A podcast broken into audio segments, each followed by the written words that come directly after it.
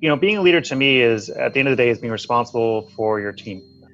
Um, but it also is, you know, I think in the context of the health system, being a really smart, strategic system steward. Because uh, we know we live in a complex health system with limited resource, limited time, more demand than we'll have uh, ability to really respond to. So how do we be really smart stewards and, and guide people? And I think uh, it's a privilege, really, this kind of being in any kind of leadership role, the impact we get to have not only on the health system, but also in our teams, but also on the communities we serve. Uh, we're really privileged, I think, in healthcare. And uh, in times like this in COVID 19, kind of demonstrate that all the more the, the privilege we have to really be able to serve our communities and support uh, people that we see every day walking down the street. From Vernissage Health, this is Built to Lead, a show where we talk to emerging and established leaders from all levels within the healthcare sector in the hope of breaking boundaries, inspiring hope, and redirecting views on what the landscape of healthcare leadership is and can be.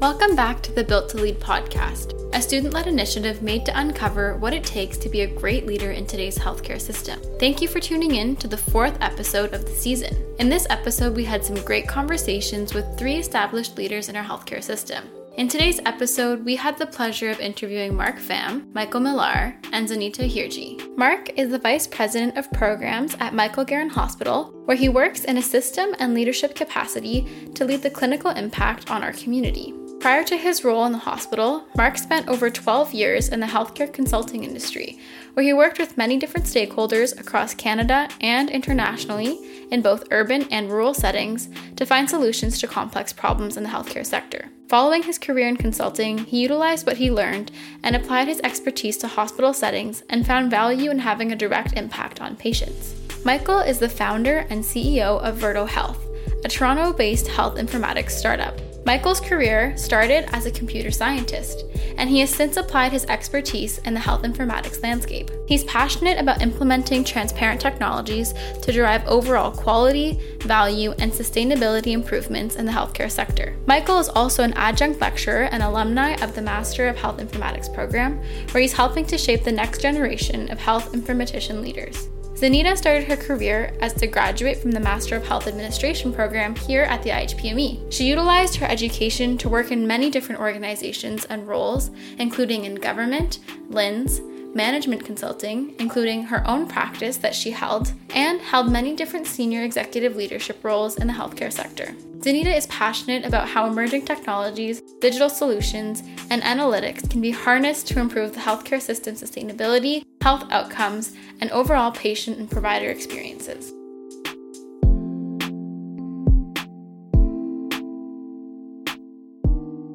So, welcome back to the Built to Lead podcast. As with our last three episodes, we want to start off this episode by asking our guest about their leadership philosophies and what are some qualities that they think make great leaders. And one of the topics that both Zanita and Mark touched on was how to create followership and be a leader that people both want to work with and want to learn from. I think that, you know, leadership to me has also been about um, being somebody that people people want to follow. I mean, you can call yourself a leader, but if you've got nobody behind you um, that um, it, you know is is seeing the leadership quality within you and and wants to follow the direction that you're heading, um, you know, it, it's pointless. Um, so I think that you know having folks around you that um, want to want to follow you, but also believe in in the vision um, that you're communicating and that you're articulating, I think is fundamental. Um, mm. The ability to relate with people um, at all levels of the organization, I think, is is fundamental, especially in healthcare. I think from a leadership challenge, it's probably always the the challenge is how do you create and maintain followership, and you know, for me, if you've if you've looked at my career, and if I think about my career over the last number of years, I've you know, I spent the first 12 years in one company, so I wasn't moving around a lot. But then I moved into hospital for three years and then to a government agency for two years and now into another hospital where I've been 18 mm-hmm. months. So I've had a lot of moves in the last few years. And so how do you create follow how do you create connection and followership? And so the challenge is probably really been practicing that all those skills we just talked about is getting um, comfortable really being open right from the beginning to create those bonds. I remember uh, my very first or second day at North York General. So at North York General, when I first started, I was leading uh, diagnostic imaging, lab services, strategy, and some other work. And uh, I went to uh, I went to what was then the Branson site, and the Branson had a history at North York, knowing you know there's always the the fear that it would get closed down, and eventually North York has moved a lot of the services out of the Branson. And uh, I walked into the room with our staff lounge with our imaging technologists, uh, who are a great team there. And uh, one of them was an informal leader and clearly had uh, the voice of the group. And with all the group there eating lunch, and I was just coming to say hi and meet everyone. Uh, she just started jumping right into a whole bunch of really personal questions. Am I married? Why am I not married? Do I have a kid? What happened? All any number of different things that had actually nothing to do with work, healthcare leadership, imaging, the hospital, nothing. And really, it was a test to say, are you going to be someone we can actually work with and talk to? Because we've had our whole careers here. We're a family here. Um, and are you part of this family or are you just floating through? Um, so it was a great challenge. I, like in the split moment, decided to just open and say absolutely everything and be completely yeah. vulnerable. Um, and it great built, it built great relationships, right? But it was a pivot point. I could have kept that old professional image on and you know said that's whatever I would have said. Uh, I don't even know um, and I probably never would have had that followership. So it's um, it's those kind of key moments where you choose, especially as you move into new organizations or new roles. How do you really build connection to build followership? Because that's everything we do is a team sport in mm-hmm. healthcare. And so if you don't build that connection with each other, it doesn't have to be leaders followership. It could just be peer followership. You know, we don't get anything done. And so to me, that's that was a, an example of a challenge, but one I'm always thoughtful about how to how to keep overcoming. So I think that both those stories that zanita and Mark talked about are really important. That for one, it's really important to understand that to be a leader, you're going to have people who are looking up to you, um, and you want to be the kind of person that other people want to follow and follow direction from. And yeah, I really loved Mark's story because he could have come into that situation and stuck to his scripted ways of doing things you know said i have to be professional i have to you know stick to business. But he really recognized the importance of connecting with others and how that's a really important part of leadership. And i think that it really benefited him in the end to form those authentic relationships with people and it benefited his relationship with his clients. Oh for sure. And even that that first impression i think it's unfortunately sometimes if we like it or not whether it's right or wrong like we all make initial judgments about people. So in terms of mark's story like he was in there he had that first impression on his team and based on how he responded to those questions and his interactions with the staff led to it what it led to that positive interaction. So over time based on our interaction deeper impressions are formed. So it's always best to become the best version of ourselves and present our best selves because you never know it may lead to your next promotion. You know one of the things i always do when i start a job is um, i make a note not to do anything crazy. Like you know be careful be quiet observe understand the environment you're in because every time you go inside an organization you have to understand you're entering into a culture right? So know the culture appreciate it understand it and be very careful on what the first action you do because no matter how open-minded the world is no matter how they they want to do it people first impressions matter. And so one of the things i, I realized is that you have the ability to control what your first impression is because when you're hired you're entering into a culture where they existed without you. And so what you get to do is you get to decide what the first step that you do. And so i'm very intentional about the first thing I do. And I always try finding the biggest problem that I know that I'm qualified to solve, and I solve the crap out of it. I just, and I make sure that that's the way that I set the, the message. And I think that served me well. It's only something that I started doing in the last two roles uh, when I had a ministry and another one in a financial organization. But it really served to set the context for how I wanted to be perceived and what I wanted to focus on. And I think that um, I think leaders are, are generally very good at doing that. They get to control the message on how they want to be perceived. At least that's what I've seen in leadership. Again, there's many different styles, but that's just kind of my tactic. So I'm going to give you a story, but it wasn't early on in my career. It's much more recent. And you know, it, there's nothing like a job loss that mm-hmm. will trigger um, that innate sort of a child within you to say, "Oh my God!" Like what is going on? What have I done wrong? You begin to doubt um, everything you're doing. Mm-hmm. Uh, you begin to question your abilities, the value that you bring, um, you know, to an organization, the accompli- uh, accomplishments that you know you've gained, the contributions you've made, um, and just what insights you hold, right? And everything just becomes like, oh, um, you know, and it's the shadow of doubt, um, and that can be a really vicious cycle, right? Because especially you know in times like this it, it can be almost a downward spiral mm-hmm. um, and I, I i hear stories more and more every day um, of folks that are going through this because of, of the job loss that's prevalent you know in the economy um, and potentially you know more to come i'm hoping not but um, that um, there's nothing like an experience like that that will really begin to make you reevaluate and rethink your abilities and your mm-hmm. credibility. Um, and then, you know, out of the blue, um, somebody calls and says, Hey, I've been thinking about you. Um, there's a job that I'm going to be, or, or uh, you know, a role that I'm looking to fill. And I met with you seven or eight years ago, and you were the first person that came to mind when wow. I was thinking about this role. And I, you know, I'm I, I got off the phone and thought, okay, I'm doing something right if if I met with this CEO seven or eight years ago and he remembers enough out of that conversation for me to be the first person that comes to his mind when he's thinking of mm-hmm. this role. Um, so again, it's self-doubt is always going to be prevalent. It doesn't matter where you are in your career journey. Um, but it's the folks that are around you, right? And mm-hmm. and the mm-hmm. contributions that you bring um, that people rem- will remember right? Mm-hmm. Um, so don't don't let yourself go down that downward spiral, right? Mm-hmm. Because um, it can be it can be disastrous in a number of cases, right? But um, there are people, especially I believe in this system, that really will pull you out of that, um, and it'll come in the most unexpected forms, in the most unexpected places. At a call at 7:30 a.m. um, but yeah, it does. Yeah, happen. that's great. So just just strive forward and be mm-hmm. resilient. That's a powerful story. It just goes to show you the power of impressions. The story that Zanita shared with us about just getting that call 7.30 in the morning because of that first impression that she left with that network, it really just goes to show what Michael was talking about in terms of being intentional when you're starting out. And that resilience piece is a key component along with patience.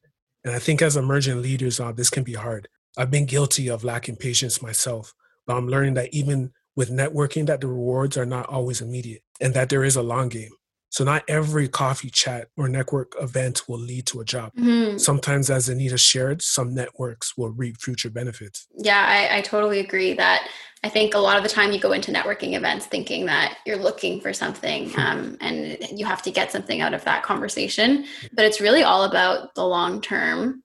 And I actually had have a story to share about networking when um, I had just started in the MHI program, I was really into networking because I was like, I'm starting my master's, I have to meet all these new people. So every time that a guest lecturer got brought in, I made a point to connect with them. And uh, one of the guest lecturers, um, I reached out and asked if they were willing to meet for coffee. Um, and he said, yep. And it took a few months to actually get our coffee chat to make it happen. But in the end, it did happen. And it was so nice. And he invited me to the office and gave me a big tour of the office and all i was expecting was like 15 minutes and like probably an awkward conversation because um, i hadn't networked much before um, but then at the end of the office tour he offered to sit down in his office and give me um, mentorship advice um, and career advice and it was so it was so nice and then nothing came out of it um, i didn't get a job out of it or anything um, but then a few months later, I got an email out of the blue, kind of the same thing that happened to Zanita, mm-hmm. saying, you know, hey, Sarah, how are you? Do you have a job? so, yeah, it was it was really funny, um, and it just goes to show you that you never know what's going to happen, and it also goes to show you that you should really be authentic in all those situations. Yeah. Um, that yes, first impressions matter, but you also should be true to yourself because you want people to you know want to network and connect with you for who you are and not for someone that you're pretending to be um, and putting a lot of effort into so mark and michael actually shared their thoughts on the importance of networking with us I think it's it's probably three things. So one, surround yourself with a really great network. Uh, so ne- your network of peers is going to be one of your best networks going forward. And I and I always say this in school, but I but I, I say this to everyone: the people you know now will be your uh, your peer senior leaders ten years from now, or whatever that time frame is. And and so really developing that network and and being open with your peers, being vulnerable, sharing what's working, sharing where your failures are it's amazing how much uh, trust you can build and then peer allyship you can build. And I think that's really important. Um, in regards to networking, I think the reason why networking is so important, and I can tell you this as a founder of a startup, um, one of the common phrases that you'll hear is that it's lonely to be a leader, right? It's lonely to be a leader. And that was one of the first things I wanted to shoot down. It's a, one of the first things I didn't want to believe. And so uh, there are times where is where you do feel lonely. Like we just finished a fundraise, and when it comes to negotiating your value as a person who founded a company, um, people are very, you know, they don't. It, it's not worth anything uh, in the market. You know, you have to defend your value, and so at those times, having people that you can reach out to and say, "Am I crazy? Is this right? Is this something there?" like you'll never be able to buy a contractor who will give you that unsolicited advice. You will never be able to be in one of the riskiest moments of your life and call on, you know, a consultant or a contractor or a service or an agency that will have your intentions in heart. And the thing is about a network is a network decides to stay networked with you. And so you can understand and you have the longevity of that relationship to understand and to to weigh on. And that that means that you can lean on your network when times are tough. Mm-hmm. And whereas you can't buy that kind of advice, you can't buy that type of support. And uh, that's that's why I would say networking is important. And mm-hmm. like I mean, like literally, my the my company was the only reason why I wanted to start a company is because I knew exactly who the people I was going to hire over the next three years. And it was my job to prove that my company was worth bringing in that talent. That advice that Mark and Michael shared with us, um, I think is very important for us to to hear. Uh, we got to make sure that we're connecting with the people, especially in our classmates and as our peers. For me, networking, I used to cringe at that word. For me, it just seemed like it was a transactional relationship. And I'm not saying that networking is bad, but I prefer, I'm someone that prefers value and authentic relationships. But what I learned in the master program, like what Mark was talking about, like your peer group is the people that you're growing with. So I was fortunate enough to have a great cohort, and I'm surrounded by amazing health leaders who I expect to go on to do amazing things in the health system. And as Mark said, this is pretty much my professional life cohort. So I'm pretty sure that as we progress, I progress in my stage, uh, so will my classmates, and we'll be able to bounce off ideas with each other. And you should just see our WhatsApp group, Sarah, because the pings pretty much never stop. But it's pretty good though, because even after we graduated, because we graduated in June and it's still going, and it's good to see that we're still continuing to support each other. So I like that. Yeah, I agree. I think that um, one of the best things that I could have gotten out of my degree at the IHPME um, is the network. And it's not only with the guest lecturers and the professors, it really is with the cohort that you have, especially in health informatics. And I'm sure um, in health administration and just in healthcare leadership in general, it's a pretty small field where I hmm. really find that everyone knows everyone, but in the best way possible. It really feels like a community. So I think it's really important um, to get to know your classmates and you know get to know people outside of even your own cohort but you know that are your peers like we got to know each other because of this podcast and if it wasn't for this we wouldn't you know have ever met. Yeah it's, it's really cool to get to learn from your peers. You know also surrounding yourselves with good leaders and the leaders don't have to be just your own direct supervisor or the people in your organization but others as well. You know i remember an opportunity i had when i was around 25 26 somewhere in there so I would have been, let's say, four or five years into the working world, not very long. Um, in, uh, as a consultant, I was a brand new manager, and uh, it was a consulting project with Government Ontario. It's all public, and uh, we were reviewing all of what were then kind of ten major e-health projects for the province. So ten massive systems that are all now up and live today, and uh, is my first time really doing an IT project. First time really doing a project management review because I had done project management, but first time, uh, and first time really working with government. So a lot of firsts, first manager, first leadership role, first a bunch of things. Um, it was a successful project because you know I I had to lean on this. You have to lean on the skills you do have. So you have the theory. You have in this case it was consulting skill, but whatever your technical skill that you're bringing to something. But I also had some really great leaders. I had great leaders on the project team I was working with, and great leaders in that case in the client side. And I remember at the very end of it all, uh, and the client we were working with was I would guess around 60, you know, more towards a retirement, 60 or even 65 towards retirement. I think he'd even come back from retirement. You know, turned to me and said, "Oh, that was that was good learning for you, eh, young fella." And I always comes always sticks in mind because the young fella part. I said, "Okay." All that time, I was waiting for the um, waiting for them to realize how young I was leading this massive project, and surely that you know they must realize there's nothing underneath this. Um, but you know what it was is it really let me kind of let me down my guard of trying to be an expert as a health leader and we're all on a learning journey, and that uh, senior leaders are really supportive of that. You know, they're not expecting anyone to be the perfect expert, if you will. So mm-hmm. there's really there's really great support in the health system from mid and senior leaders for emerging leaders, and I think that's that's important to have faith in, uh, and to know that um, it, it, really gives you uh, the opportunity to take risks um, but that you'd be amazed how much you can rise to the occasion when you're put under mm pressure. Uh, and so to have, have have that faith in yourself, that that's how that kind of moved from doubt to confidence, if you will, for me. So Matthew, I think that conversation that you had with Mark was really important to really understand that it's in those situations where you are challenged and where you feel uncomfortable that that's where you get to work on your leadership skills and grow as a leader. And I know that Michael also talked about the importance of surrounding yourself putting yourself in situations that do make you uncomfortable um, to reach new goals? So yeah, that's a very interesting uh, question because uh, I will agree with you. Transparency is one of those things that you can uphold when it's easy, and it tends to fade away as it becomes convenient, right?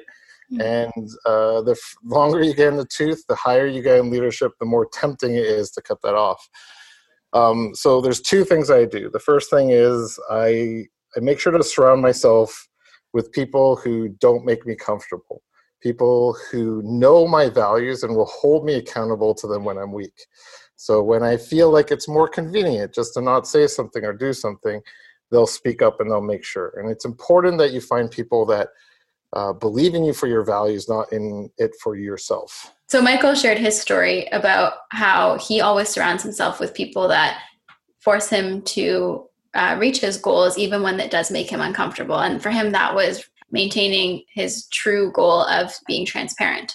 And he continues on to share some really interesting insights about his views of confidence and how to build your confidence. Um, and I think that a lot of people, you know, the the expression, and I make a joke. I've said it to everyone. The, everyone's heard the expression "fake it till you make it," right? You know, I change it. Fake twenty percent on top of 80%, that to me, faking 20% and knowing 80% is kind of the word of innovation. When I hear the word innovation, that's what it is. If you if you know everything, that's not innovation. Even if you make it to the end, you don't know what part of it was because of your competence or what was because of what you got away with. And that then you get that weird color of confidence, which isn't really confidence. It's it's a it's confidence with a question mark. and so the thing is, my thing is be true in the way that you develop skills and the way that you develop confidence. You know, find that in ways that you know that you've overcome it, and then you'll be able to build on that. And you know, it's something that I I hope that I've brought to my my company as well because but uh, yeah you know what? I know i've done it because i've had people who come in and then nine months later they're if i just told them the first day they come in to do what they're doing nine months later they would have a heart attack. And yet they're doing it with such confidence. And that confidence is with an exclamation mark right? They know that they're able to do it.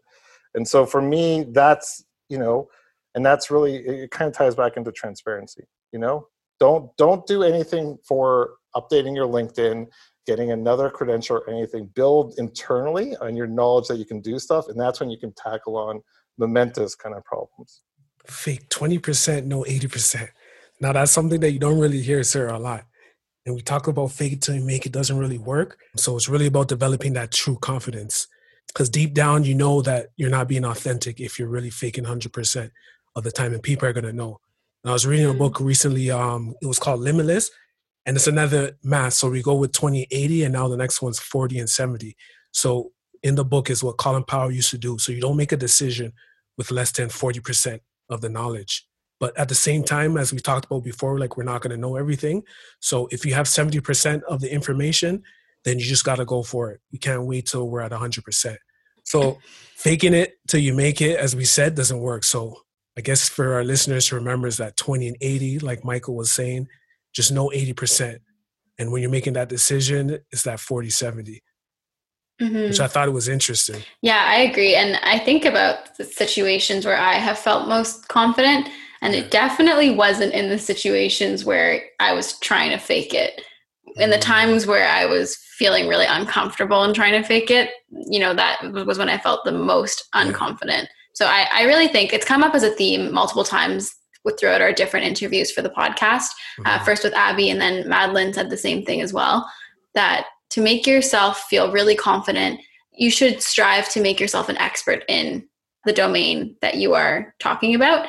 And I think it'll really help you feel like you belong and that you know what you're talking about. No, exactly. And as we wrap up, I think it's a good idea if we just shared a great conversation you had with Zanita about just early wins and how that can help one's confidence. I think the other piece of it that's fundamental to confidence is having some early wins in your career, right? Having some project successes that, you know, you can sort of pat yourself on the back to say, yeah, you know what? I did that. I own mm-hmm. that. That was my baby and that went really well. And obviously to have somebody behind you who's, you know, showing you the way, but also giving you a little bit of a push to say, yeah, you can do this and and the ability to observe like I, i've got two teenage daughters who are in university and um, one of them has a full-time job right now over the summer and i'm listening to her on these webinars and she's just exuding all this confidence. It, it's kind of funny right? Because you can see a little bit of yourself in them. Um, not to say that i have tons of confidence but mm-hmm. it's just you know the observation piece i think is really key as well. Yeah. Um, so yeah i think all of that is is is helpful. It's it's interesting that you say all that because I think that for me I had kind of a turning point in my confidence. I would say when I was graduating from undergrad, I was not very confident at all because I think I was mostly surrounded by other young students and you don't really get that exposure that we were talking about. But definitely since starting my master's, I've become much more confident. And I think it's because of the diversity of people that I've been exposed to. Everyone's of different ages, of different backgrounds. You know, some are right out of undergrad, some have been working for quite some time, and they bring so much experience. So it's been really great to feel like we're on the same level, like we're all peers, but we have so much to share. And it's funny that you mentioned that about your daughters because my mom said the same thing recently. She heard me on a phone call and she was like, since when did you like you know talk so confidently and you know you know what you're saying and all this stuff and i didn't even really notice that i was even you know feeling comfortable in my role but i guess it takes someone else you know looking in to say wow you've changed quite a bit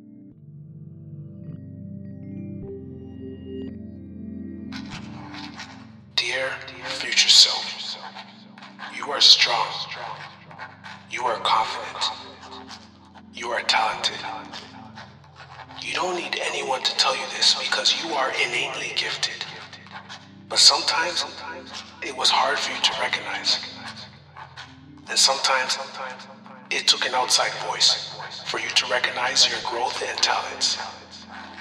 This was a snippet of a letter to my future self. Imagine fast forwarding to a future point in your leadership journey and being contacted by the old you. Imagine what a distant self will want and desire. Imagine your future self surrounded by people who are honest and have pushed you to become the greatest you. When I read my letter from my past self, it was awe inspiring, seemingly ahead of its time. Even though I didn't reach some of the milestones I set, the words of wisdom I received was the encouragement I needed to continue to strive forward. Why not try this exercise for yourself? Grab a pen and paper.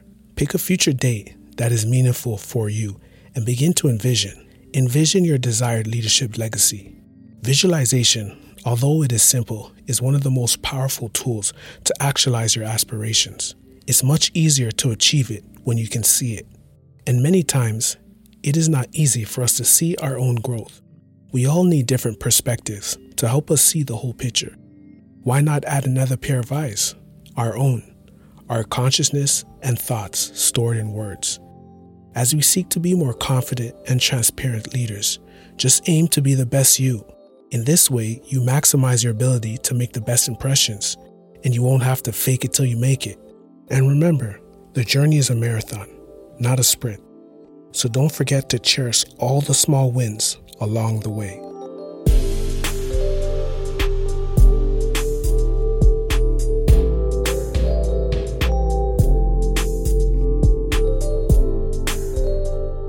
You're listening to Built to Lead. Built to Lead is a student directed podcast and companion initiative to the Vernissage Health Dialogue series for health leaders. We want to thank the Vernissage Health partners for their generous support in making this podcast possible. Thank you to the Associated Medical Services, the Dalla Lana School of Public Health, the Institute of Health Policy, Management and Evaluation, and the Rotman School of Management.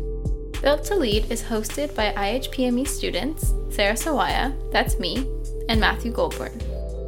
Music is composed by Sindhu, and the episode was edited and mixed by Madden and Mitchell Media. Thank you for listening. If you enjoyed Built to Lead, make sure to follow, subscribe, leave a review, and tell a friend. We're building the health leaders of tomorrow.